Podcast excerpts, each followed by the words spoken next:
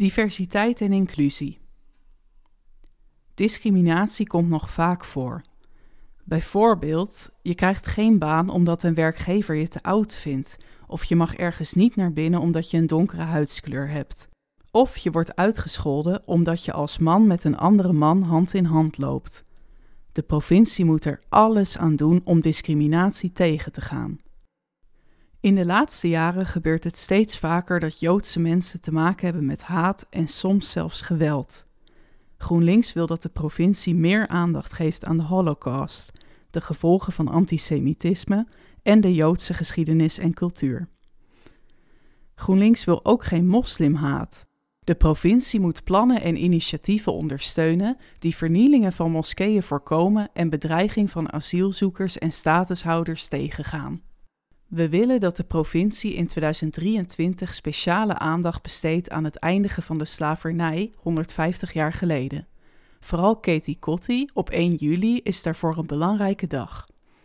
Ook wil GroenLinks aandacht voor de bevrijding van Nederlands-Indië en de onafhankelijkheid van Indonesië, wat gevierd wordt op 15 en 17 augustus.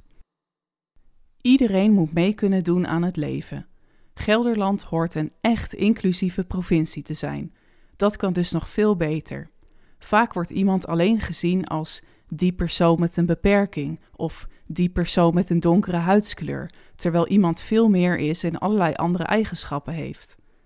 De provincie moet actief laten zien dat iedereen erbij hoort en gelijke kansen hoort te krijgen.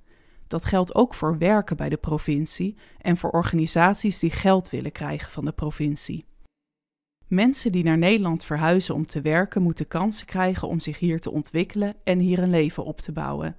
De provincie biedt hulp aan hoogopgeleide mensen uit het buitenland die bij grote bedrijven of op de universiteit gaan werken. Die hulp moeten we ook bieden aan mensen uit het buitenland die praktisch opgeleid zijn of helemaal geen opleiding hebben gehad. GroenLinks wil dat iedereen de informatie van de provincie begrijpt. Brieven en folders moeten dus eenvoudig en helder geschreven zijn. Soms is het ook nodig om informatie te verspreiden in verschillende talen. Informatie moet ook op papier te krijgen zijn, want niet iedereen is goed met de computer of met de telefoon. Ook moet je gewoon met de provincie kunnen bellen of langs kunnen gaan. Echt menselijk contact is belangrijk.